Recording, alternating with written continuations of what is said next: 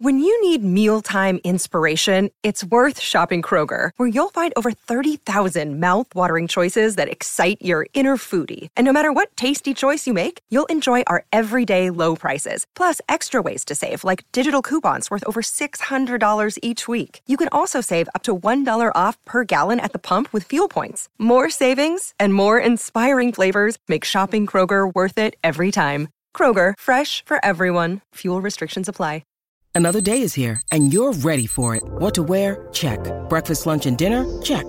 Planning for what's next and how to save for it? That's where Bank of America can help. For your financial to-dos, Bank of America has experts ready to help get you closer to your goals. Get started at one of our local financial centers or 24-7 in our mobile banking app. Find a location near you at bankofamerica.com slash talk to us. What would you like the power to do? Mobile banking requires downloading the app and is only available for select devices. Message and data rates may apply. Bank of America and a member FDIC. No brakes. No brakes. No fear. No fear. The official British Speedway podcast. Well, throw another shrimp on the barbie. What a week it's been for the weather, and uh, what an episode we've got for you today, which accidentally has turned out to be a bit of an Australia fest. Our special guest is Josh Pickering, and a few of his mates are going to be appearing as well. Not least Jason Doyle, who helped the Ipswich Witches race to a third triumph on the trot in the Premiership pairs at Wolves on Monday. Yeah, we had the last laugh. Um, luckily, we could do that. And I know they would have been laughing if it went the other way but it's the speedway, and uh, it was a night. It was a nice night after how, how hot it was. Keep listening to find out why Jason Doyle gives Josh Pickering a fuzzy feeling. Also, we get an update from Sam Masters on his injury situation. I got a broken bone in my foot. I said, "Well, what can I do?" He said, "Rest or operation." But you're going to be out for six weeks either way. And I thought, well, I can't do either of them, so I'm just going to have to cop it on the chin, really. So much more from the Premiership pairs and reaction to the Premiership meetings over the last week and a look ahead to what's in store over the coming days as well. And uh, in our third part of the show, well, the spotlight firmly on the Championship. We'll hear from the Glasgow boss Cami Brown, Erik Riss, Jye Etheridge, Jonas Knudsen, and much more all to come on this week's episode of No Brakes, No Fear. No brakes, no fear. The official British Speedway podcast. So it's another jam packed episode, and to uh, help us work our way through it, I'm joined by uh, someone who's really been exciting crowds across British Speedway, both in the Premiership and in the Championship. A rider for both the Kings Lynn Stars and the Edinburgh Monarchs. Josh Pickering is with us. Hiya, Josh. How are we, yours?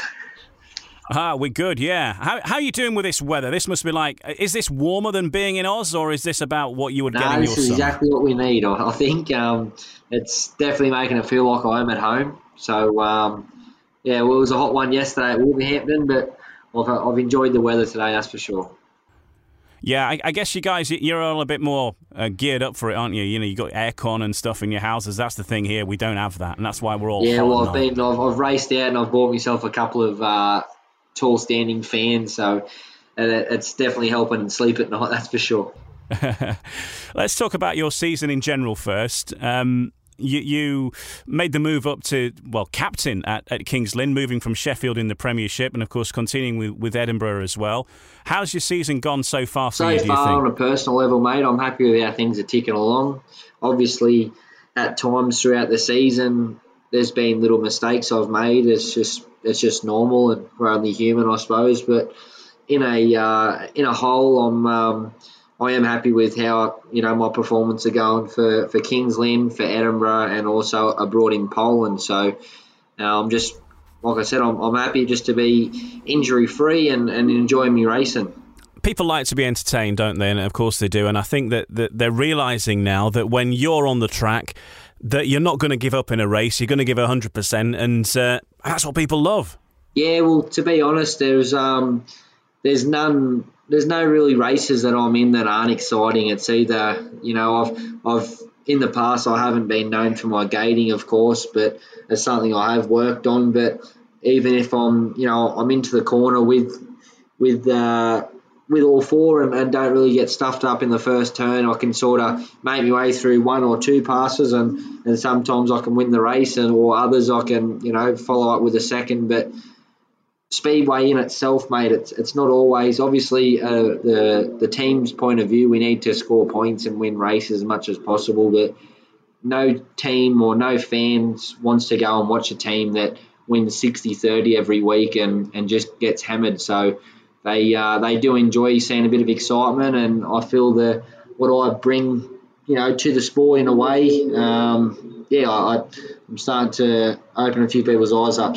I, I can say the Grand Prix series, the those kind of championships, are, are, those the kind of things that you're you're ultimately aiming at in your career? Because of course the Australian qualification works a bit differently from the Europeans and from the Brits. But what where's your mind at there for the future? Yeah, What's the definitely, ambition? mate. I'd love to be racing the Grand Prix. Um, it is something I've always looked looked up to and, and looked forward to, but it's also it's always been a bit out of my reach and not really known the path to get there. Um, but now I'm sort of an established rider in the UK. Uh, I've got sort of my grounds of where I am and where I'm going to be, you know, mentally, even just on a a day to day basis type thing. But now that's moved to seasons and, and so on and so forth. So I uh, I know what's what's expected. I know what has to happen for me to make the Grand Prix. Obviously, you need to race the Australian Championships and, and get in the top four, but that in itself, mate, is, is very tough to do. Um, so we'll just keep things going. It, it is the end future goal, and, and I will get there one day, but Rome wasn't built overnight, so I'm, I'm not planning on, on getting in there early because, you know what, sometimes what comes easy doesn't last, and what lasts don't come easy. So I'll just continue doing what I'm doing, and um, yeah, eventually I'll, I'll get to where I want to be. Well, let's start by looking at um, some action then from this past week. And we'll begin with a meeting that you were involved in, the Premiership pairs on Monday night at uh, Wolverhampton's Monmore Stadium. And it was Ipswich who completed a hat trick of Premiership pairs wins and now lead the series by 12 points with two rounds remaining.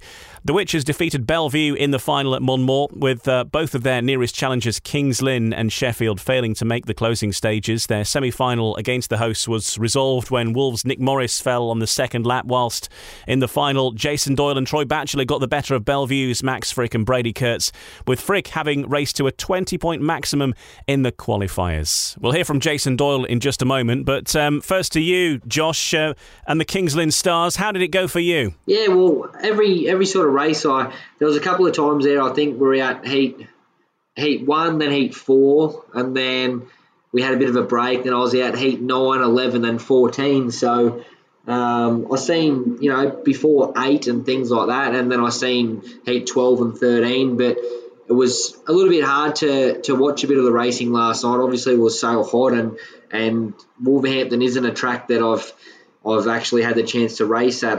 Obviously, when Kings Lynn went there earlier in the year, I did do my first two rides, but I was really ill and I had to pull out of the meeting. So I didn't really learn anything. I didn't learn anything to do with my bike, to the way the track rode. So for me, it was just going there to learn it, learn something new for today. And um, and obviously, as the night was going on, I was changing the setups. But every single every single bit of racing I did see, mate, it, was definitely exciting, and there was a lot of passing going on. I, from what I've seen in some of the races, so um, as a neutral, as you said, for the sport, it's you couldn't ask for much more.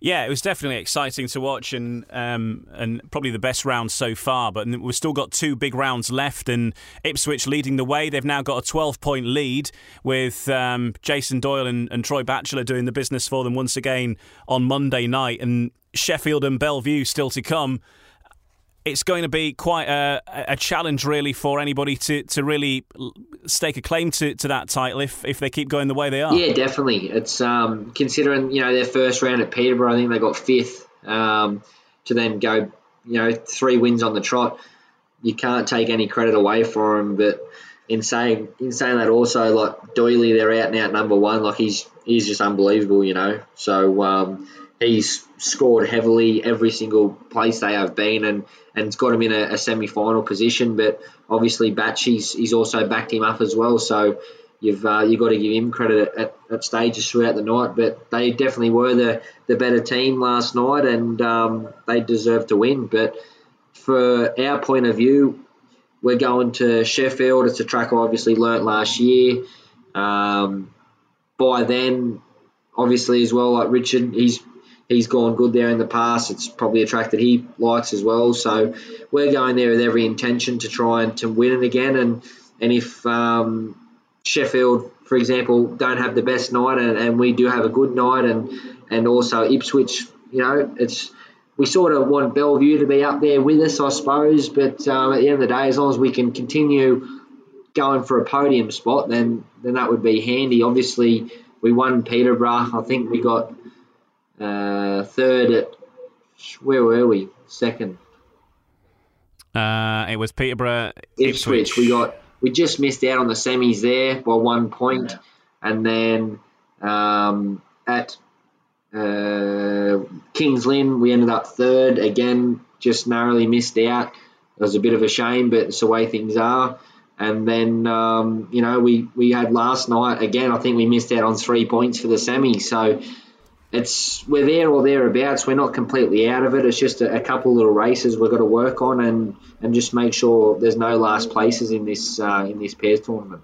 Well, let's hear from the man that did most of the damage for the Ipswich Witches on Monday night in the Premiership pairs at Wolverhampton. Jason Doyle is uh, speaking with Ryan Guest. Well, yeah, first and foremost, Doyley, um, obviously uh, three wins on the trot now. Certainly uh, got this uh, competition clicked in.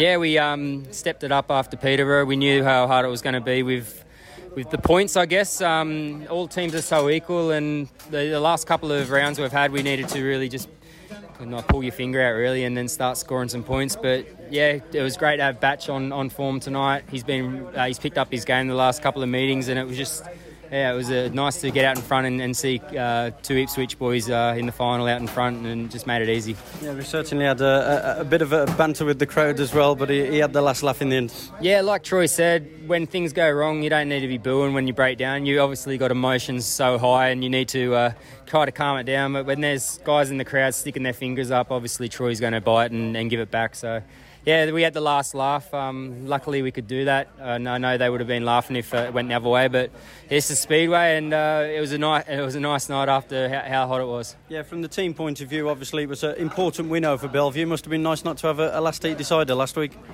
Yeah, definitely. I think that's the, the biggest score we've had for a home win for the whole season. So it was nice to, yeah, like you said, know her last heat decider and, and no uh, super heat. So I think the the team we've got we're maybe not the strongest on paper, but I think we work as a team, not just the riders, but the mechanics are all helping each other out, which is a, a massive part of why we're winning so much. Yeah, and for yourself, it must have been nice in one sense not to have the, the pressure on you going into a Heat 15 as well and, and able to, to sit with that one out. Yeah, well, uh, yeah, I wasn't feeling the best uh, on Thursday, so it was nice to, to be able to be in that situation and not have to ride in Heat 15. And yeah, we, they done the job and, and we done a really nice. Uh, yeah, score in the end. So it was, it was a good ending. Yeah, and just very finally, obviously Sheffield this Thursday. They've already come to Foxhall and won, but like you say, the, the belief certainly with the Witches, the way things have been going in recent weeks. Uh, yeah, I think when they come last, there was a few riders missing. Um, at the moment, uh, Daniel is doing really well in reserve. Uh, it's a it's actually a light and light at the end of the tunnel with him coming into the team. It's uh, since he took over uh, the other rider, it just ended up everything's clicking, everyone's getting along well, and it, it's actually a, a, great move for Ipswich to have him in the team. He's we're all gelling together, and hopefully we can uh, keep going right to the end. Doyle, many thanks for speaking mate. Thank you, buddy. Yeah, Jason Doyle there of the Ipswich Witches, who uh, make it three wins on the bounce in the Premiership Pairs competition. Uh, Josh Pickering is with us, and uh, he was involved in that meeting. And um, Josh, you've ridden every round for Kings Lynn. Um, no changes really t- to your side apart from at reserve. Um, with yourself and Richard Lawson representing Kings Lynn in each round. Have you really missed the out and out number one? You know that we look at the other sides in the Premiership pairs competition, and they've all had a bit of rotation around. Bellevue have done it, and of course Ipswich have done it to an extent as well. Whilst Doyley's been an ever present, but missing out on Niels Kristian Iversen and not having him um, or a rider like that in your side, an out and out number one, someone with you know Grand Prix experience, if you will, is that something that perhaps has cost Kings Lynn slightly? Yeah, to a point. Um, I think what it is is just not having an option. Um, obviously, at the moment, it's, it's been me and Richard the whole way through. Um, it has been a bit tough for us. There's no doubt about that. Um, in saying that, we've also stepped up and we've, you know, we were the underdogs at Peterborough. We were, we were written off by all the bookies and, and we done our job. So we're riding against people that it's not new to us. We've we've raced against all of them in the past, and and I'm, I'm liking the challenge really. And to be honest, I'm sort of liking going under the radar a little bit. So um, there's any race that we can potentially pop out and, and win, and and that's you know that's that's proven. But the consistency side of things, that is where we're, we are lacking, I feel. But at the same time, how you mentioned, we're missing that out and out number one despite just the pairs competition, if we had that in league form, mate, it just that would have our season completely turned around also because um, as you can see, we've we've done the last three matches I think at, at rider replacement, and it's it's been tough for us. You know, we, we have struggled and we we suffered heavily at Bellevue, and it, yeah, look, it's been tough. There's there's no there's no dancing around that. But um, when we versed Wolverhampton the other night at home and they didn't have their number one also. It was a level playing field then, and then it just goes to show you how strong our six are when we aren't relying on that extra person because when they've tried to, you know, Wolverhampton, they're a strong outfit. You've got Nick Morris, Ryan Douglas, Stevie Worrall, like there's nothing to be, you know, they're no slouches. So considering that we done them by 20 at home, it just goes to show you that if we did have that number one to take that pressure off and get even eight to eight to eleven points for that meeting. It's a, it's near a twenty point swing in the whole match, you know. So um, the other night at Kings Lynn, I think we got ten plus one from Niels' rides, and that's the first time we've scored double figures from his rider replacement rides since we've been doing rider replacement. At Peterborough, we got three plus one. At Bellevue, we got four plus one. Like it just it's not acceptable and it's it's not doable and we and we can't win with them type of scores, you know. Yeah, sure. And, and looking back at that match against Wolves, um, you moved off the bottom of the Premiership with that performance to, to beat Wolverhampton. 55 35 is not to be sniffed at. Still a, an impressive performance. Richard Lawson really coming up trumps as well in, in that meeting. Um, Thomas Jorgensen was great at reserve. It was his 30th birthday and he cashed in with 14 plus 3, which was a nice little gift. Um, Nick Morris and Ryan Douglas doing the damage for Wolves. A hard side to beat, and they're the side that you're facing up to again next, and it'll be in front of the TV cameras. Yeah, well, look, I'm, I'm all up for it. It's as simple as that. We've, um, again, we've just beat them, so there's no reason why we can't go and do it again. I've never had the chance to race at Wolves, obviously, prior to illness before. Uh, last night for me, going into that event, obviously we'll try and take our, our main goal for last night, oh, sorry, Monday night was um, no last places. Make sure we can get at least second and third, wins a bonus, and just we can just make our way through through the night doing that. I was just trying to learn the track, learn to what I've got to do, and then depends where we're going to be at the end of the night. Obviously, it would have been a bonus to be at the pointy end. However, league is more important to me as a whole, and obviously we're there next Monday. So for me, my mentality was a little bit different for last last night. So it was probably easier for me to concentrate on what I had to do because I was more just worried about learning to to go around and, and attract the track more than anything else, you know. So I didn't psych myself out. I was going there with a good attitude and. Uh, again, on an individual type thing, I was, I was happy with the way I rode. There was again, there was a few little mistakes I'd done, but they're easy fixes, and and I, I, proved that in the last race when I got things sorted. So I'm looking forward to go back there on Monday night, and I, I genuinely feel that we could upset them. You know, so that's that's the main focus. Yeah, and, and really for the for the sides like yourself and Peterborough, you are the ones that can upset the apple cart because the top four may be starting to feel that they're moving away from those sides below them, but you that's not the case mathematically, is it? And a win at a place like uh, like Wolves would, would be a huge shot across the bows of those teams. Absolutely, above. and um, there is still plenty of meetings to race for. Um, again, Alex has mentioned to you that we're trying to strengthen up, and and it's it's tough to get Niels back, but a replacement for him that looks to be happening in the near near future. Obviously, I'm not going to make any more comment on that until that time comes. However, making this change will definitely strengthen us up a lot, and it, and it will be giving us something that we have been missing. So um, I, am looking forward to that, and we'll just have to, to wait and see how things come. But I genuinely think with the, the tracks that we have left, we've we've obviously got to go to Wolves again. We've got to go to Ipswich again. We have Ipswich at home. Um, we go to Bellevue. We go to Sheffield. All these tracks I like. So as long as all our boys can can go there with a similar attitude, then I feel like we could you know turn our season around as such. And I think because obviously the season itself starts early with other competitions. As for the Premiership itself, the league just a little over halfway through the season, so there's a long way to go with the Premiership itself yet. Yeah, definitely. And like, for example, where we are right now in the league, there's no reason why Bellevue can't be in a similar position. You know, for the for the back half, like Bellevue and Ipswich, they are leading the the um, the standings. However we've had a bit of bad luck, and obviously, if we didn't lose Niels, you know, a month or five weeks ago, whenever it was, things could have been a lot different. Um, obviously, you're seeing at the start of the year when we're doing the the cup or knockout cup, whatever it was, we've we we topped that type thing, and obviously we're up against Sheffield um, for the final. But it goes to show you, out of the six teams, we're we're, we're strong. So um, it will be good for us to get another team uh, sorry, another rider back to uh, to help out that and, and and carry the load a little bit better. But um, at the same time, like speedway's a funny sport, mate, and there's injuries play a lot in this sport. Um, riders being able to make every round play a lot in this sport, and again on the night consistency. It's been a busy year, obviously for me. I also, I'm racing three leagues. There's a lot of riders that are racing two to three leagues, and there's a lot of travelling that gets taken on.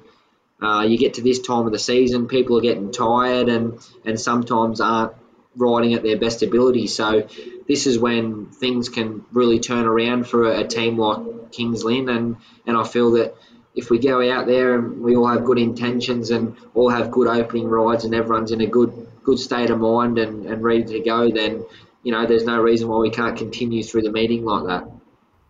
Just a quick look at some of the other fixtures that happened last Thursday because all six sides were in action at the same time, which certainly doesn't help getting guests in at number one either, does it? Um, Ipswich returned to the top of the Premiership with a 50 40 home win over the previous leaders, Bellevue, um, which is securing victory with a 5 1 from Jason Doyle and Troy Batchelor in, in Heat 13. For once, Ipswich not going down to a last heat decider.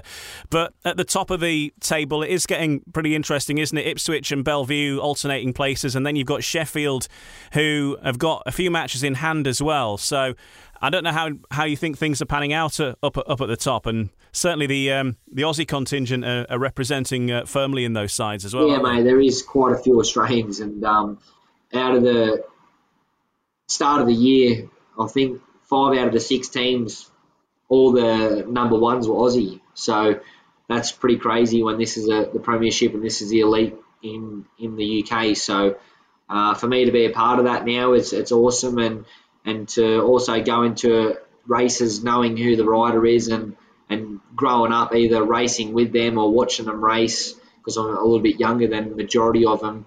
I know how they are, and we have that sense of respect on the track where we'll show our front wheel, but we'll never drive through someone or cut someone off, and it's just good, hard, fair racing, you know. And and um, you know, I, I'm just enjoying speedway in a whole. It's um, right now I'm exactly where I've wanted to be for the last five years, I suppose. I've always wanted to be racing in Poland. I've always wanted to be doing the elite league in England, and I'm finally getting these opportunities. I feel like I've worked hard to to deserve, and I'm just I'm happy. I'm in a good place at the moment, and I'm just really enjoying myself. So um, again, we're just going to have to continue on and, and keep moving forward. And that is the voice of the Kings Lynn Stars captain Josh Pickering on this week's episode of No Brakes, No Fear. More from Josh, much more to come, and more reaction from some of the Premiership meetings over the last week as well, including uh, the matches that took place last Thursday. Um, and uh, we'll hear Simon Stead's thoughts uh, after Sheffield's match against Peterborough, which was a bit of an unusual one. Find out why very soon. And we'll also hear from Richie Hawkins after Ipswich's clash with Bellevue. All on the the way in part two of No Brakes, No Fear. No Brakes, no fear. The official British Speedway podcast. Welcome back. I'm Ian Brannan. My special guest in this episode is the Kings Lynn Stars captain and, uh, of course, of the Edinburgh Monarchs, Josh Pickering, with us. And uh, there's a lot of interviews to bring you as well still. Uh, later on, we'll be focusing on the championship in part three. And we've got conversations uh, in that section with Cami Brown, Erik Riss, uh, Jye Etheridge, Jonas Knudsen, and um, one or two more as well. So that's all in uh, part three. But we're going to continue looking at the Premiership and chatting with Josh because there's lots to chat about. And here's a little question for you. Explain this to us. When we had Alex Brady on, he said that you of all people, keep tabs of who you've beaten, and, and particularly among your fellow Australians over here in, in Great Britain.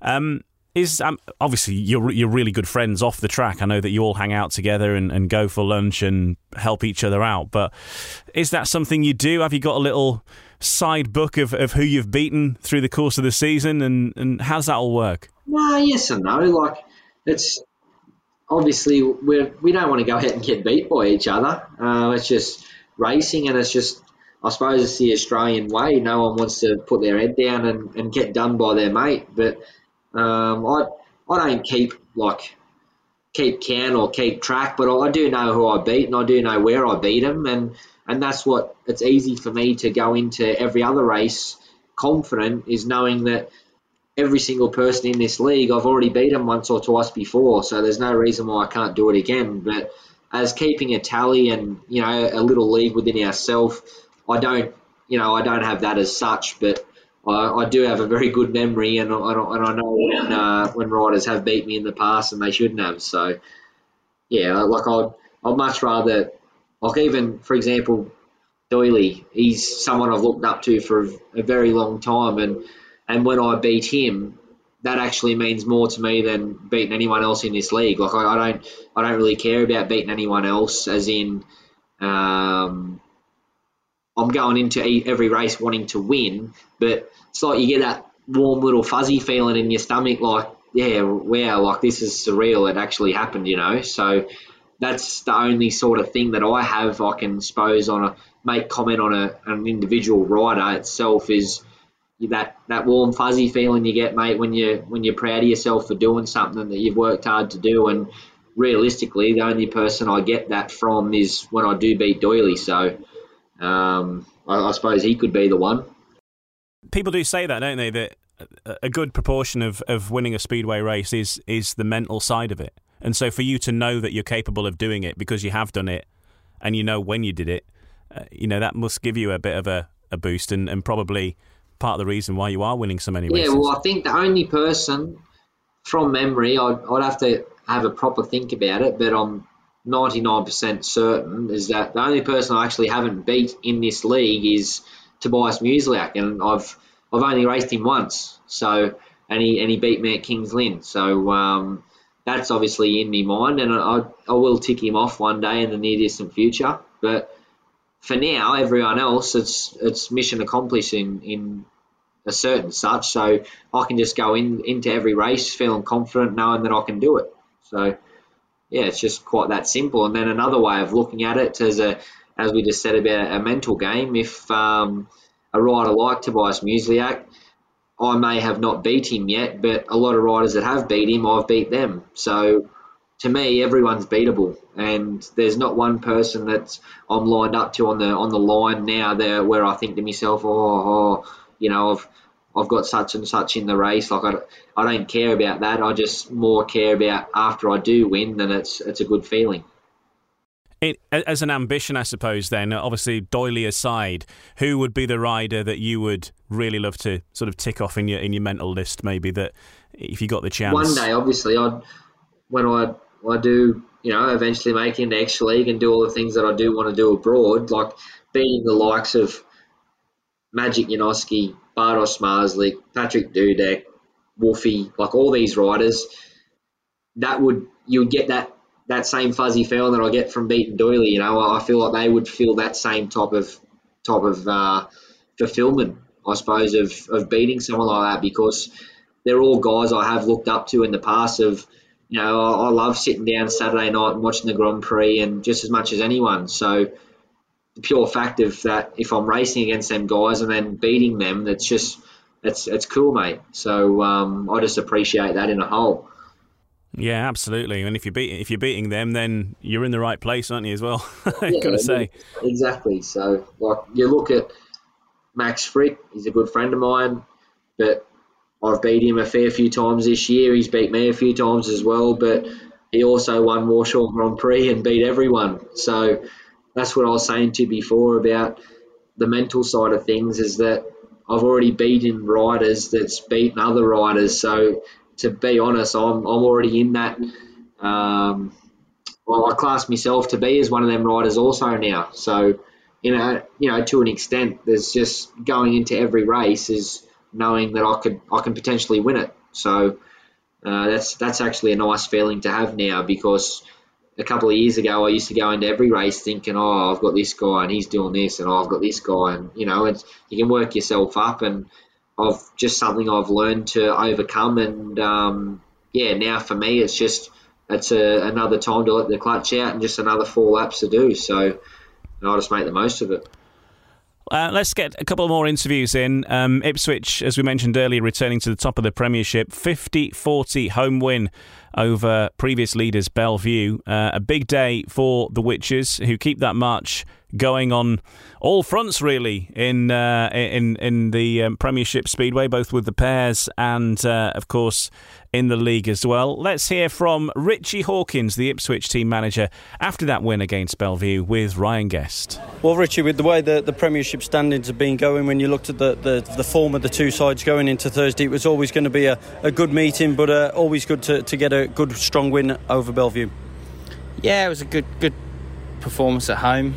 Um, not perfect, but yeah, yeah, we was obviously to beat Belle Vue at informed side and at the, the, top of the table clash. So yeah, that was uh, yeah great to get get the win and, and stop them getting a point as well, I guess, and you know go back top is is obviously you know the boys are we sort of keep when we're riding we're going top and then if we miss a meeting we kind of go to second but yeah it was nice you know to get to get back to the top of the league yeah, got off to a, a, real strong start as well. I think you were 10 points up after three races, something like that. We have seen that a couple of occasions at Foxhall this season, but then the visitors have clawed back. So, from a, a team manager's point of view, must have been nice to, to see the boys hold on to that one this time. Yeah, we've we have started meetings well, and everyone's and people have come back into it, or, or we've, we've, kind of slipped up and, and let teams back into the meeting. So yeah, we kind of held it steady. We dealt with the t- with the tax serve and. Um, Max was obviously riding really well, so he got an RR as well. But I think we kind of coped with that quite well. And um, yeah, to still end up winning by 10 is obviously a great result. Yeah, totally lost count of the number of last heat deciders you've had, uh, particularly at the Foxhall since the league programme got underway. So must have been nice going into that one with the pressure off and uh, not having to, to rely on Doyley as well, uh, leaving him out in heat 15. Yeah, yeah, I mean, yeah, it was very good. I think every every meeting we've we've gone down to heat 15. So yeah, it was obviously you know, nice for us to perform. But I thought we we, we didn't ride very well. The week the, the previous home match against Peterborough, we was wasn't a great performance, and we we kind of snuck the win with that golden heat. But yeah, to, to perform better, and then yeah, going into heat 15, it was nice to have a bit of a choice. It was nice. You know, to have all three of them going well on the same night, kind of thing. Like it was good to see Troy have such a great night, and I thought Danny, Danny's improved massively over the last month. Um, so to have a choice of three heat leaders, whereas before it's kind of been Doyley and whoever on the night was actually going well. So it was nice to have actually have a bit of a choice, to be fair.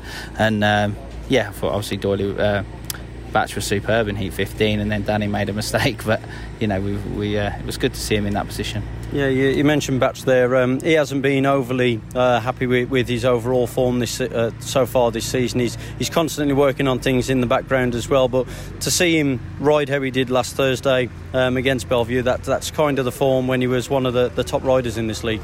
Yeah, it was brilliant. He just clicked into gear, and he kind of yeah, he definitely looked looked like a, a, a GP rider. You know, he was brilliant. So, you know, we've seen flashes of it, and Batch has had good meetings, and he's had good good nights and good races, and done, some important stuff for us. So, you know, the, the average we've signed Batch on is it's a still you're not going to get anyone else on a five and a half point average that's capable of being a, a solid and a very good number five and doing that job. It's you know, it's it's not going to happen. So, you know, it's when he performs like that, it's obviously a massive bonus to the team, and um, yeah, delight to see because if he can, he can do that more often. Um, obviously that makes us very strong. Yeah, and this coming Thursday, it's a, a second visit of the season for, for Sheffield. Obviously, they've already been to, to Foxhall and shown what they're capable of around there once. Yeah, yeah. I mean, when Sheffield come earlier on in the year, I think we're probably a lot better side now than we was then. Uh, I think we're obviously racing a lot better. Um, we started that night great in the first couple of heats, but then, to be honest, for the rest of the night we were, we were pretty poor. So, um, and obviously they managed to win. So, you know, we, we, we feel a lot more confident going into this meeting. I think we're in a lot better form and a lot better position. So, we've uh, we've improved nicely over the season, and we'll, we'll need to keep doing that if we want to be be there at the end. Ritchie, thanks for speaking to us as always. No worries, man. And there is uh, Ritchie Hawkins with Ryan Guest. The other meeting that happened on Thursday night was at Owlerton Stadium. Jack Holder bagged his first maximum of the season as Sheffield beat Peterborough 51 39. Uh, an identical outcome to the previous meeting between the sides in the Steel City this season, with Holder's 12 points from four rides backed up by 12 from five for Adam Ellis and 8 plus 3 bonus points from the skipper Kyle Howarth. Ulrich Ostergaard got 10 plus 1, Chris Harris with 10, reaching double figures for a Panthers side in a meeting which was delayed due to issues with the switch panel in the referee's box, meaning races ended up being started on the green light. The visitors also lost Hans Andersen with a dislocated shoulder after a fall in his second ride. Let's hear from the Sheffield team manager Simon Stead with Ryan Guest. Well, Steady, uh, first things first, job done, a 12 point victory over Peterborough. Unbeaten record continues here, and uh, uh, three more points to tally. Yeah, I think it was a, a, great team performance. You know, when you look down the, the sort of score chart, um, everybody did a good job. Great to see Jack firing on all cylinders. You know, it's a great sight to to behold round round here. Um, Adam as well. He's uh, he's made a couple of changes with his machinery, and um, he seems to um, be firing again. Looks like they've got some speed, um, which is nice. Uh, so making progress in those departments, um, and and also uh, I think the the lineup uh, looked pretty good. Uh, looking at every heat, and I'm thinking we, we, we look for some reason I just feel like we look a little bit more solid um, than we perhaps did before. So uh, all in all, very pleased. Points on the board. Uh, good win over Peterborough. Job done tonight. Uh, looking forward to the next one. So is that new riding order something you think you'll stick with moving forward? Uh, I think it's I think it's worth sticking with. Certainly, certainly short term. I, am not a big lover of changing all the time and, um, and, and swapping and swapping and changing, moving riders. Uh, I think they get comfortable at certain positions, and uh, I just felt like it wasn't quite working um, to maximum effect uh, the way it was. So uh, it was interesting to see tonight, um, but there will be tougher tests. We know that. And we'll, we'll see how we fare then. Obviously, you're a, a, former rider yourself, so you you know the, the mental preparations that, that go into each meeting before every race. Um, obviously, we've had a, a, situation where it's been a, a, green light start here tonight. How I know it was the same for both sets of riders, but how does it affect preparations in the build up to a race?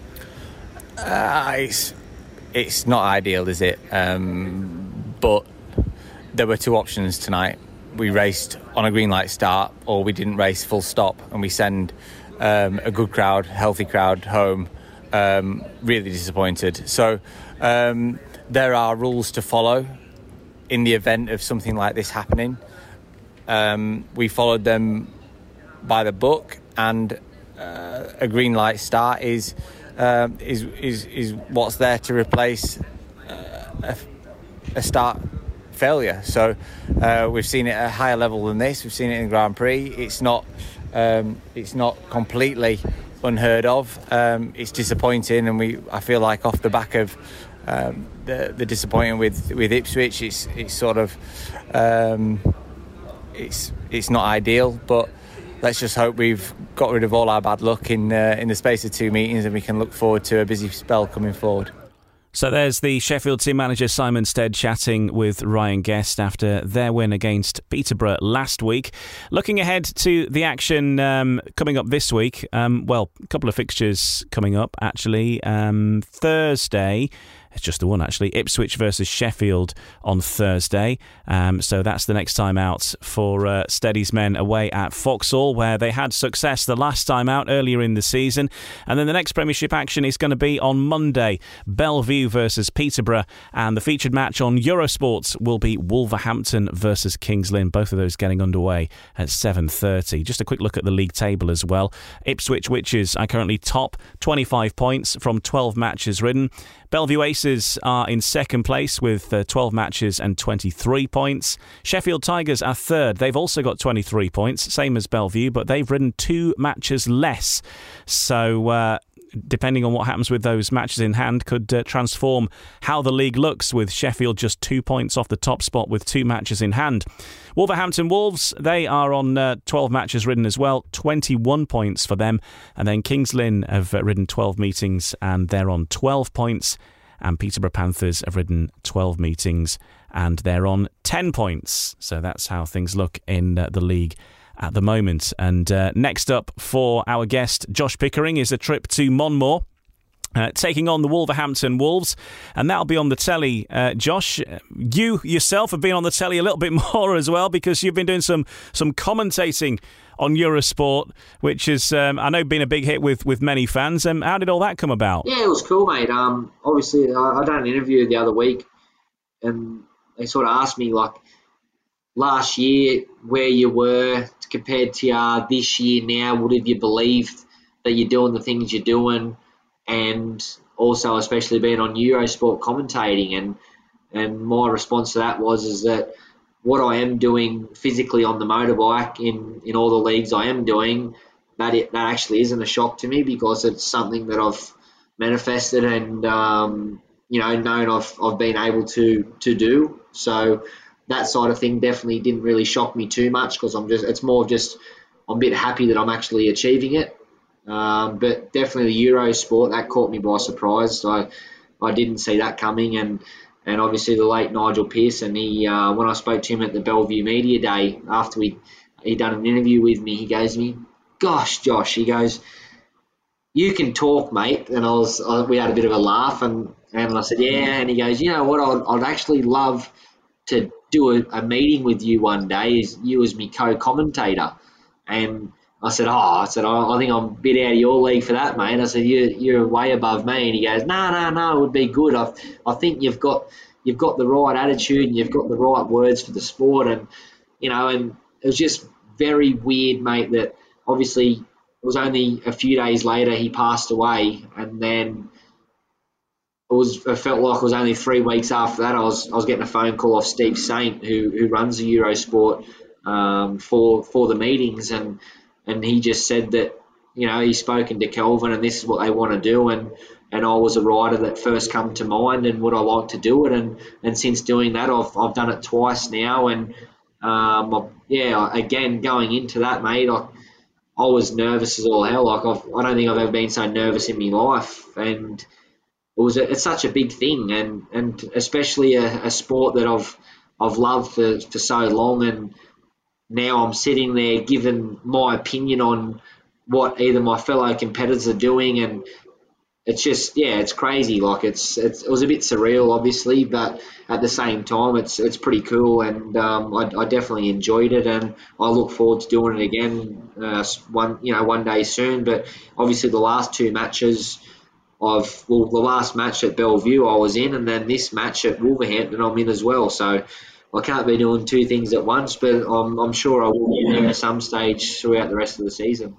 Yeah, on, on BSN we've we've talked about having a microphone on a rider, and um, Paul Bowen, who's one of our um, presenters on there, uh, he he's tried to commentate with a GoPro on his helmet in the past, and he just he just can't he just can't do it. And, and what he can do usually involves some swears, so it, it might be a bit dicey. I've actually um, like a few weeks ago, I was I didn't realise that I, I must talk to myself when I when I do race. I, I didn't take note until I was at Scunthorpe the other week, and um, I was in a position where I didn't want to be in the race, and I said something quite loud going into a turn, and it actually scared me. I, I, after I said it and then I was coming around the corner, I then realised that I actually said something out loud, and and it definitely wasn't be wouldn't be good for any BSN viewers, that's for sure. yeah, I can imagine, and fairly understandable. Um, before we end this section, let's hear from. Uh, I know a good mate of yours, Sam Masters. He's been struggling with his foot. Um, this injury has had some treatment, and he's had the verdict. We'll find out exactly what the situation is right now because Sam's been talking about that foot injury with Ryan Guest. Well, Sam, obviously a, a frustrating week for you last week um, with uh, with your, your speedway action basically being limited. Uh, went for an operation on the Wednesday and then were referred for a, a more specialist checkup on Friday. Just talk us through what the what the findings were from that. Well, I hurt my foot obviously, and then I'd done a few meetings without any X-rays, or I just tried to battle on, and the pain was just getting worse and worse. I felt like I was doing more damage, so I went and got a X-ray, and uh, they told me that I got a broken bone in my foot, and I said, "Well, what can I do?" He said, "Rest or operation." But you're going to be out for six weeks either way, and I thought, well, I can't do either of them, so I'm just going to have to cop it on the chin, really. So it's uh, yeah, riding through a bit of pain at the minute, but I've done it before, so I just got to battle on and uh, get my head around it. Really. Yeah, like you say, six weeks was basically uh, whether the, the, operation went ahead or whether you were advised to rest and, and, took that advice. Do you think it's the it's the time of the season more more than anything that, that has made you carry on racing? If it was a bit earlier, do you think you, you might have gone with one of those? Yeah, hundred percent. I just said that just before to someone that uh, it's it uh, it is the time of the season. Yeah, you can't be sitting out really because the playoffs are only around the corner, and I don't want to be having some time off and then trying to trying to be at full uh, what's the word full capacity coming into the playoffs. So uh, I've got to um, just yeah keep riding and hopefully the pain slowly goes away and I'm raring to go and perfectly fit for the playoffs. Yeah, from from the team's point of view, from uh, from a Wolverhampton perspective in the Premiership, obviously they had that meeting at Kings Lynn last Thursday without you, with all the clubs in action as well. They, they had to run rider replacement, and um, it, it, really does go to show just how much you bring to this team as well. yeah, uh, uh, they went there and they they got a bit of a beating, but they only got beat like pretty hard in the f- first half of the meet, and then after that it was pretty even. So uh, I think they just got hurt at the start, and um, I could probably say they they they miss me. I would like to say they miss me, but maybe I, they didn't. You would never know unless I was there. So uh, uh, anyway, it would, it would have been nice to get a point there, but we didn't. So it's we got to keep battling on for the rest of the year and and seal that uh, playoff spot. Yeah, got to keep doing that. Um, next Monday um, at Monmore Green, Kings Lynn, in front of the, the Eurosport cameras. Obviously, already done that once this season. Picked up a, a relatively comfortable victory that night as well. But Kings Lynn were, were, riding with some injured riders and some riders who were feeling under the weather on that occasion. Yeah, that's it. It's uh, Kings Lynn have, do have a really good team. I know they're sitting pretty low in the table, but it's going to be tough. It's a different time of the year to, since then, and uh, a lot of their riders are on form, so it's going to be really hard. Uh, they've got some guys that go good around Monmore as well, so it's uh, going to be tough. Extra pressure on the telly, and um, but it'd be nice to get the same result if we can. Yeah, there's Sam Masters chatting with Ryan Guest, and uh, as we mentioned there, Eurosport Monday night for Wolves versus Kings Lynn. And um, Josh Pickering will be, of course, representing the Kings Lynn Stars, but in the Championship, the two of them are teammates at the Edinburgh Monarchs, and we're turning the spotlight firmly on the Championship in the next section, chatting all about uh, life at Edinburgh. We'll also hear from the Glasgow team manager, Cami Brown, uh, Erik Riss of the Redcar Bears, Jye Etheridge, and Jonas Knudsen of the Berwick Bandits, all on the way in the next section of No Brakes, No Fear, the official British Speedway podcast. No Brakes, No Fear, the official British Speedway podcast. Welcome back. In this section, the spotlight is firmly on the championship. A number of interviews to bring you. Cami Brown, Erik Riss, Jye Etheridge, Jonas Knudsen, all on the way. And our special guest in this episode is Josh Pickering of the Edinburgh Monarchs.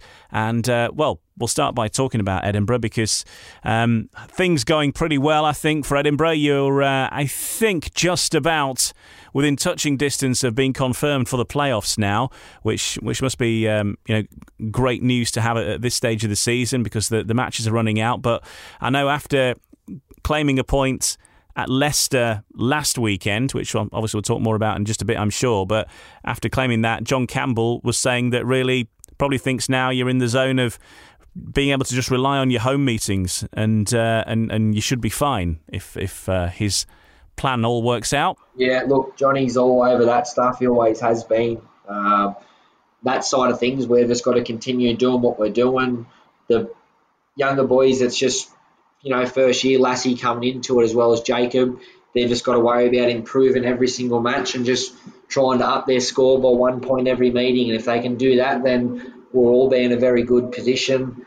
Paco and Kai, big pack man, he's he's an awesome rider when he gets going, and and he always seems to win a race every meeting we go to. However, his inconsistency of either bike setup or the mental side of things lets him down at some stage throughout the night. But when he's on, mate, he's awesome. And and also Kai, again, it's only his second year in the um, in in British Speedway, so he's learning still, and and he's doing everything right. He's he's a very good little rider, and he, he's going to have a, a good future in the sport as well. So he's doing his things, and we're all continuing to, to progress. And um, and also Sarge, he's he's been around a long time now, and to have someone like him at reserve, um, obviously he's just come back from injury again. He, he had a crash last year in Glasgow and and suffered a little bit, and then obviously had a long winter recovering, and then um, to get you know cleaned up at the start of the year at Edinburgh and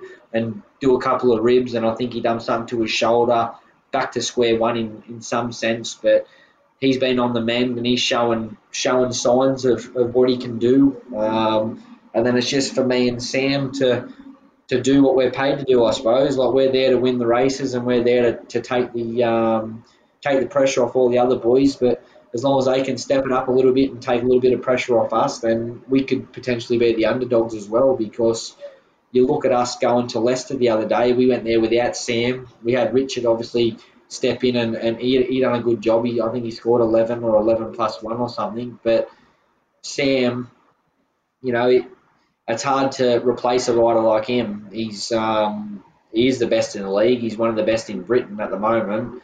And in my opinion, he, he probably would have got them like nothing against Rich because he rode an awesome race, but the level that Sam's on at the moment, he probably would have got them other four points. And then if Sam would have got them four, it's four that they wouldn't have got, and we would have won the match. So we've potentially would have beat the the league topping Lions. So um, and we've gone there and, and done that with two guys that's never even seen the place before. And Paco had a night where it wasn't his best. So it goes to show you what we are capable of. And I do honestly believe home and away on aggregate, we can beat anyone. So, um, yeah, I'm, I'm excited for Edinburgh, and I, I genuinely hope we continue doing this form what we are doing. And like I've been with the, the club since 2017 now, and I'm yet to win any any trophies. So um, it's definitely something that I'd love to do also. Yeah, and they've got that little board, that little roll of honour, haven't they? Just by the by the way in there for all the, the riders who have been involved in title winning sides. It'd be, be great to get your name down in history and that in the in the new stadium as well, perhaps when when that uh, comes along next year, all being yes, well. Yes, definitely, mate. Um, Gordon's worked tirelessly on that, and, and everyone else. I'm sure John and, and all the other directors would have had some involvement it's, it's in some way, but um, Gordon, wholly and solely, he's, he's put his heart and soul into it, and and by the looks of things, it's starting to pay off. And um, out of anywhere in the in the league, facility wise, Armadale hasn't. You know, it's not a standout. You've gone to other stadiums before. If if you went to Belle Vue one night and stadium the following day, you would think like, how are we doing the same sport with the same riders? Um, however, the the stadium of the community centre that they're, they're looking at building for the you know for the upcoming season that will only represent the type of people that's involved with that club and and having a facility built so beautifully done with a, a beautiful track, an awesome stadium, you know, a great hospitality thing like that, and, and great pits. It would just really be it would be nice and very deserving of all the, the people that is involved with Edinburgh, mate, because they are all awesome people from, you know, the, the first time I've met them when it's come down to the fans or even the promotion or the directors. I've always got on with everyone. There's such lovely people, and it would be really nice to see them in a, in a beautiful stadium like that. It's great for Speedway, great for Speedway in Scotland, of course, and, and I think everybody's excited to see um, Edinburgh in a in a new home that they can call their own and. Uh, and, and really kick on now for the for the future. Um, with regards your near neighbours Glasgow, they've had a couple of interesting matches over the last week or so. Um, Poole getting the better of Glasgow in a 51-39 win at Wimborne Road to keep their hopes alive of a top two championship finish. Uh, the Pirates conceding a 5 1 in Heat 1, but putting a strong performance thereafter to leave the Tigers uh, uh, scoreless from that meeting as far as the league points are concerned. And then on the Friday night, Glasgow thrashed Berwick 65 25 in the Championship Jubilee League on a night when everything went wrong for the Bandits. The visitors ended the night with three fit riders and five wrecked bikes after a series of crashes, the most serious of which affected Leon. Leon Flint. He suffered a damaged sciatica nerve and had some pain in his leg and his back after a Heat 12 crash, which has caused him to uh, withdraw from the under 19 pairs in Riga last weekend. Craig Cook scored a paid maximum 12 plus 3 for the Tigers. Benjamin Basso got 11 plus 1 and a Heat 14 disqualification after a clash with the Bandits' Jonas Knudsen. We'll hear from Jonas Knudsen in a moment. Um, but first of all, let's hear from the Glasgow Tigers team manager, Cami Brown, speaking with Phil Lanning. Cami Brown. It's been a interesting couple of weeks for Glasgow. Obviously, at home you've run into great form and you got a good result at Birmingham. Obviously, the Paula match is what everyone will look at because it's the big guns. It was the repeat of the grand final. Do you take anything from that meeting? Is there a yardstick? Is it does it show you where you need to be or where you want to be? It definitely shows us where we where we need to be. Um, we come up a little bit short. A couple of our riders didn't perform on the night. Um, no, excuses. We're Poole, Poole won fair and square, but mm-hmm. the track wasn't a racing track um, as, as, we know it here. So you know we know, know the next time we go there if, it, if it's in the playoffs, if we get pulled in the playoffs, I don't think we'll. we'll um, we'll have as much problems the next time. And, and, bear in mind, if it is in the playoffs, we'll be there you know, soon. Mm-hmm. Uh, Poole, Poole were at our track, you know, a long, quite a long time ago, and before we hit form at home, mm-hmm. so I can see, you know, I can see us give them a much better, you know, match over two legs if, if, if it came to that. So, yeah. A lot of expectation around Glasgow, always is. Yep. There's um, the Facena family took over at the end of 2014. There's been three grand finals, three defeats, which yep. I'm sure you're delighted with me repeating. But yeah. um, do you feel the expectation of the club is too much, or do you feel that um, that's a driving force, or how do you feel? It, it's, it's, a driving force for, for everyone at Glasgow, and I think you know we, we, behind the scenes we're quite a professional club in comparison to some other clubs. Um, but yeah, it's a driving force. It does add a bit of pressure. It adds a bit of pressure to me, but I'm used to it. and I've done it for four years, Phil. So it's not it's not something that I'm not used to. Mm-hmm. I, I, absolutely love it. I still love the job, and but I mean, it's all about picking. It's all about getting the right group of riders at the start of the season, mm-hmm. and something I feel strongly about. And, I'm, and I, you know, I'm glad you're doing this interviews. You know, I, the whole plan for us when we pick a one to seven at the start of the season is injury injury free to finish the season with the same one to 7 mm-hmm. We don't really want to swap, switch, switch and swap riders. Um, you know, we had to try something last last season to try and make the playoffs, mm-hmm. and in a way it succeeded, and in a way it didn't. So that was a little bit forced on you by it, Ulrich's injury. It, it, was, yes, it was. But this season, you know, we're, we're going to end the season with the same seven riders by the looks of things, mm-hmm. and that's what we want to do. And it'd be great to try and win something with the same seven riders. I, you know, if you if you look at the the kind of the, the way the things happened, you know, Leicester go to Oxford before mm-hmm. Oxford strengthen. Leicester win at Oxford. We go to Oxford after the strengthen. We only get a point. Mm-hmm. So you know, had we been the week before Leicester, we'd we'd get four points mm-hmm. in my mind. Mm-hmm. So. It's, it's, it's a strange way. It's a strange it's a strange sport we're in. Yep. Um, how teams can strengthen all of a sudden after they've lost to your rivals, mm-hmm. or, or, you know we might have been lucky and gone there first before Leicester, but we, we didn't we didn't get that that mm-hmm. the green. But you know we just have to over a season hope it balances itself out. And um, you know, I still think if we make the final, we can give anyone over two legs a match that are in the, the, top six, anyone at all, and I'd be confident that we can come out on top. Um, I fully believe that on our day, if everyone performs, we, we have the, the best seven, one to seven. It's not just about having the best top three heat leaders, mm-hmm. it's having the best one to seven. It's the team that wins it. Mm-hmm. Um, and you, you saw Leicester losing at home to Poole. Mm-hmm. I mean, there's similar kind of set up teams, top heavy, three big heat leaders, mm-hmm. and they destroy each other. Mm-hmm. Um, you know, I, I, I we, we beat Leicester comfortably here at our place using you know, a one to seven system. Mm-hmm. Um, you know, maybe maybe Leicester were a bit poor that night. We were very good, Mm-hmm. but that's that's what we have to try and aim for. Phil. So, listen, thanks for your time. Cheers, Thank you. Cami. There's Cami Brown, the Glasgow Tigers team manager with Phil Lanning. Um, Josh Pickering is our guest, of course, um, a member of the Edinburgh Monarchs side, and, and the two sides have great rivalry, but including Glasgow, but looking up above you at the moment in the championship and how things are panning out at the top, it's looking like Edinburgh are going to be involved in the playoffs. Glasgow um, are already assured of, of being in that top six, of course. The Poole Pirates, the Leicester Lions, all these sides you, you could end up facing at some point in the in the playoff situation. So, what was your, your thoughts about the, the upper reaches of the the Premiership so far, based on what you've seen and what you've ridden against? Yep, Poole are a strong outfit, mate, they are very good at home. Um, I feel if it come down to it, on aggregate, if if we were to um, to get Poole in the playoffs, I'd, I'd like that. It, that would be awesome because we only got done by eight, I believe, at Poole, and I didn't have a night where I was, you know, satisfied with.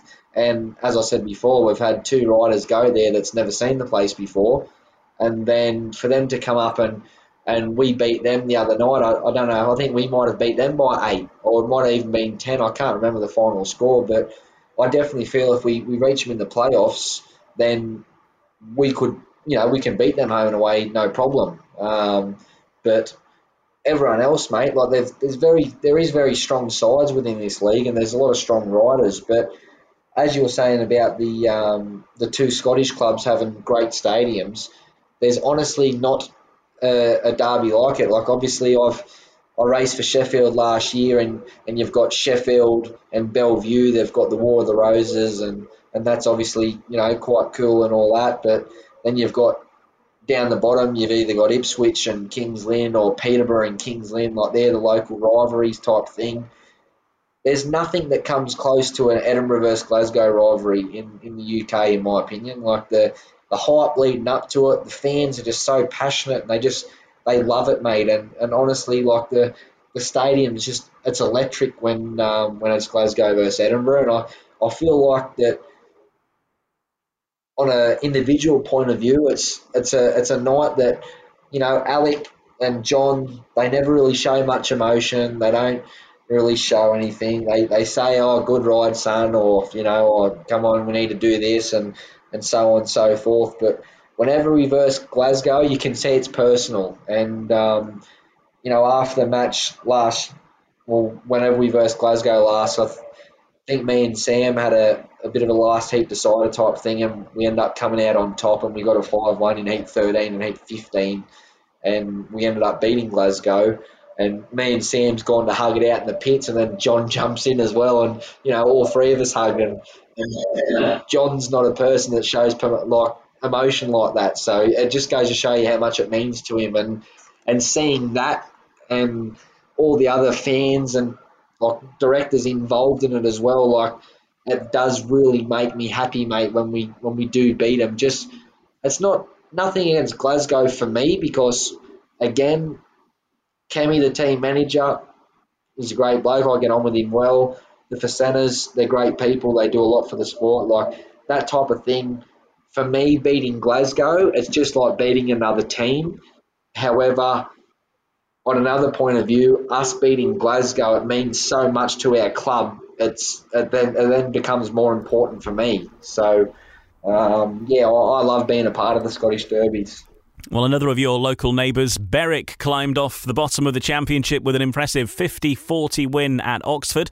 The Bandits needed to win to realistically keep their slim playoff hopes alive and dominated at Cowley as they raced into a 14 point lead at the halfway stage. Chris Harris and recent recruit Jonas Knudsen uh, leading the way with 13 plus 1 hauls for the visitors. But they did lose Jye Etheridge with a hand injury in a Heat 10 fall.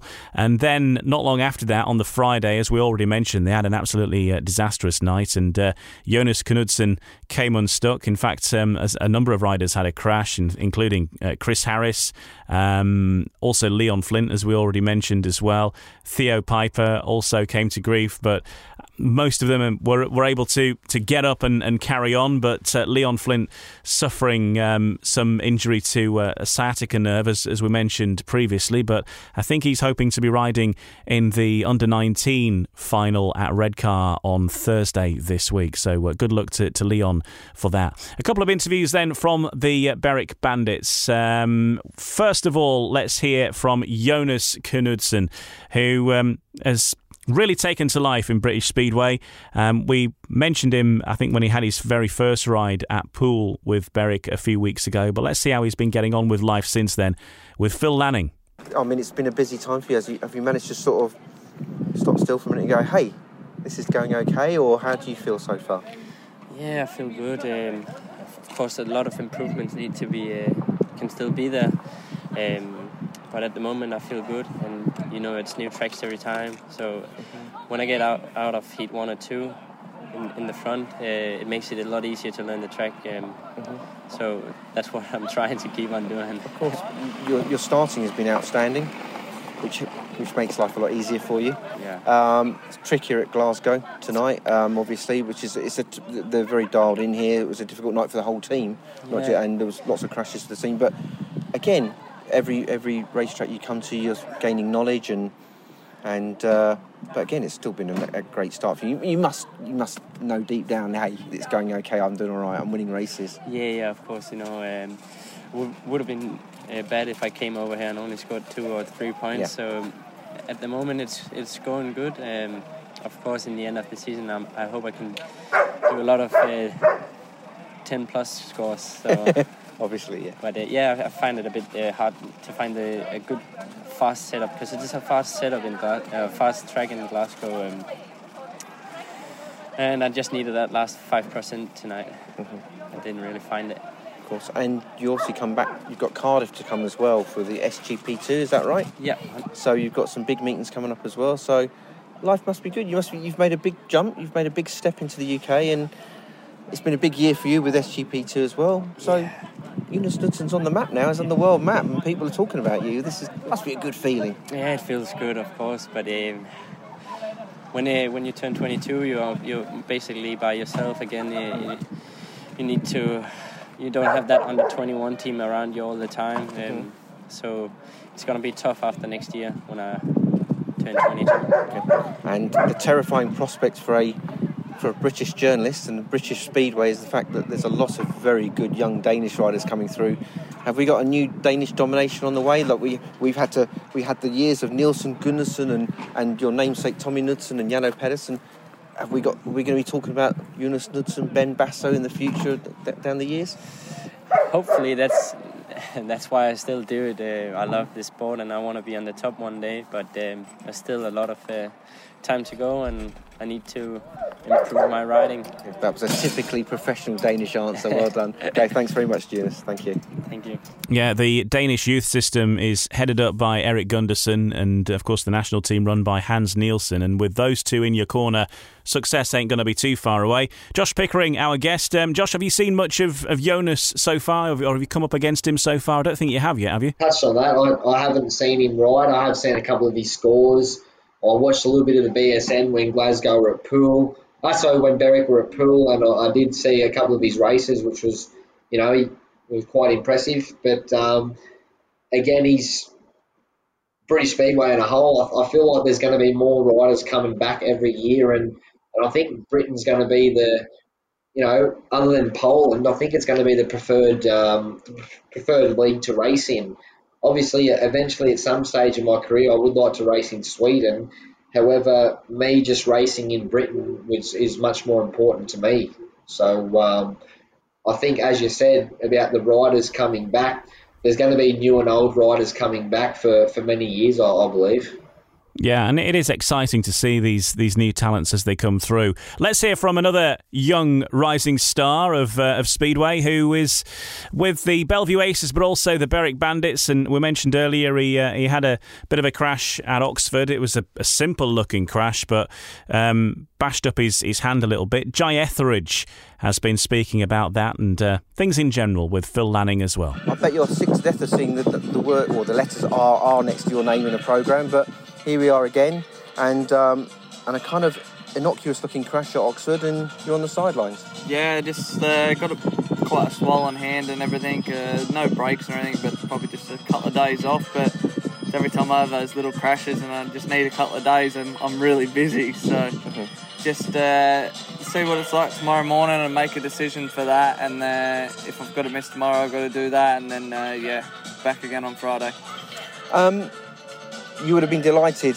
I know you stayed on in the pits at Oxford um, on the on the BSN coverage. I saw you on that. So um, great result for the team, and, and both sides now you're riding for are coming to some form. So you want to get back because you want to get carried with that momentum. I no doubt. Yeah, definitely. Uh, Belle Vue uh, atmosphere and everything now is unbelievable. Uh, we're just laughing, going to every meeting, having a good good time and that. And then the same as these boys, uh, we know we've got to push for, for playoffs and we have to pick up away, like have to have away wins. Can't just rely on the rest of our home meetings. And uh, to start that like that at Oxford the other night was was unreal. So uh, we're all pumped and it was good to uh, yeah definitely come away with the four points. So it's Jye Etheridge chatting with Phil Lanning. Uh, hopefully, this time he's not going to be out for too long, but a bit of a setback, isn't it? Especially as he's had a bit of time out earlier in this season and then got himself going on all fronts, both with Belle Vue and um, and with Berwick. And, you know, Speedway can change very, very quickly, but a setback as well for not just him, but for the clubs that he's involved with too. Yeah, it's a bit of a shame, mate. It's um, it's like in Speedway when it rains, it pours, either good or bad. Um, Jye, obviously, as we were talking about before, about certain riders, we'd always, you know, not clash, but want to beat. Um, there was times in our career where me and Jye were, were very good friends, and then there was times where we didn't really speak much, and we would have loved to beat each other just as much. But now that feud's gone, and again, he's just he's just another competitor to me now, and I don't I don't work myself up emotionally. It's just you know we, we get on great and say hello and, and all that now, so that's that side's a lot easier. But it is a bit of a shame how injuries can play such a an effect on riders. Like one of my good friends, Josh MacDonald's riding for Oxford. He's done a bit the last couple of years. He was a little bit unfortunate when he signed for Workington. They then went under. Um, he then come over and, and picked up with Sheffield throughout the year, and and Damien and Mark since that. I think in 2019 they've been unbelievable to him, the Bateses, and um, they've treated him as if he was one of his own, you know. And and not only that, he's then come home to then sign for Poole and then signed for Poole and then COVID hit, so then that was cancelled, and then they brought in the rule about the. Um, I can't really remember, but long story short, he's then got the drop from Poole and, then didn't get his opportunity. And then uh, last year, I can't remember who he picked up with, but this year he, he signed to Oxford, you know, and, and it's he couldn't have went to a better club by the looks of things. Like the Courtneys that's involved in that have it's been a full house every week. I've heard nothing but great remarks from the track. That side of things is just awesome, you know, and and again, Josh, he's um, he started off. He had a bit of an injury in his first meeting, suffered a, a broken tibia in his ankle, and then was sidelined for seven weeks. Sort of come back, raced at Glasgow the other week in Aaron Summers' first meeting back. He dropped a chain in the last heat of the day for heat 14, whatever it was. Josh had nowhere to go, hits his bike, crashes, breaks another piece in his ankle, you know, and, and again, he, he's done three meetings this year, and, and he's a rider that tries harder than anyone, mate. Like, on the dedication side of things, you wouldn't meet anyone that's, you know, does it any better than him. He eats properly, he trains hard, he does everything he possibly can away from the sport. It's just piecing it together on the night is what's let him down. And I, if I had Chunks drive to, um, I've I'm, I'm always been a, naturally fit person, and physically I've always been quite healthy and, and all that. So I've sort of had in my head at times that nah, I don't need to train and this and that. But if I had Chunks drive to, to do that and to eat all the right things and, and put in that effort, you know, earlier in my career, I, I do all these things now, but earlier in my career, I, I probably I wouldn't mind seeing where I potentially could be in this stage, but um, hopefully he can get healed up and, and continue racing his bike for, for years to come. Also, you know, so as you said about Jye again, injury side of things that he's not the only one, and, and he has done a bit of racing this year, and it is unfortunate. But there's there's also other people that's in a, a lot worse position, and and unfortunately, Chunk's one of them people, you know. So Speedway's a very tough sport at times. It absolutely is, and uh, yeah, best wishes to Jye Etheridge, and hopefully he's he's back uh, sooner than later, which uh, certainly is the plan. But nothing broken on this occasion, just a, a bad bit of bruising, I think, uh, for for Jye in that crash last week at Oxford. Um, let's just give Redcar a mention um, because they roared into the Championship Knockout Cup semi-finals with an emphatic 56-34 win at Berwick on Saturday, with the Bears already leading by 12 points heading into the second leg.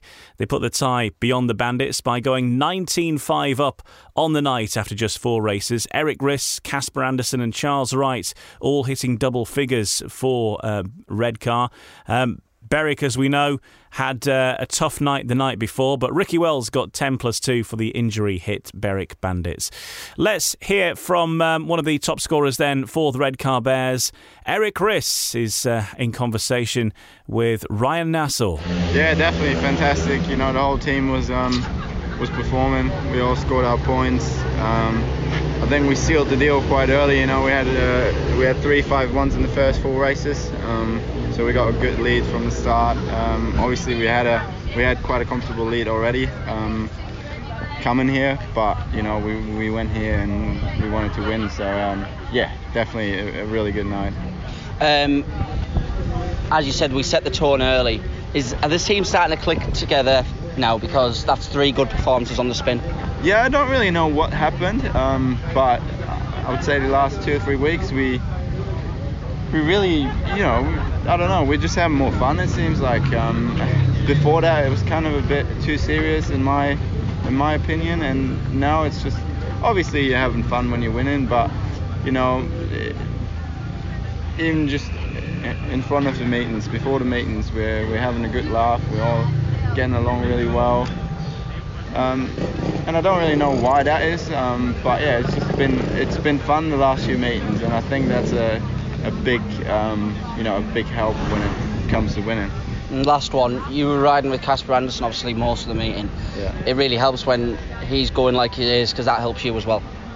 Yeah, definitely. I mean, Casper, he's, he's class around here. Um, he loves the and loves Heat 15 as well. Yeah, he won Heat 15 in front of Harris that was impressive. He's yeah, Casper's box office here. Yeah. So there's Erik Riss speaking with Ryan Nassau after the Redcar Bears booked their place in the semi finals of the Knockout Cup, a tournament, of course, that they won in 2019. And uh, they're going to have to face up against the Edinburgh Monarchs at some point with a date yet to be decided. Josh Pickering uh, is with us. And uh, before you go, Josh, uh, looking ahead to the, the week coming up for you, you've got a few meetings, a busy one with um, Edinburgh because you're facing Berwick home and away. And uh, of course, Kings Lynn will be in action uh, next Monday, as we know, at Wolves as well. But uh, how's the rest of your week looking? Yep. So I'm um, I'm doing a guest booking tomorrow night at Birmingham also. So I'm uh, I'm racing for Birmingham tomorrow night. I then have Thursday off. With Friday Edinburgh, Saturday Berwick. Sunday I was meant to be in Poland, but they've um, changed the team around a little bit. So myself and Sam will be sitting that one out. Monday be back at Wolves. Um, Wednesday I'm doing a guest booking for Plymouth at, at Oxford. Friday I'm at Edinburgh, and then Sunday I'm at Glasgow. So we've got the, the Scottish Derby at the end of the month, and and that rounds it up to for 20 meetings this month for me. So it, it has been a very busy time. Wow, but a fruitful one. Make hay while the sun shines, I think the saying is.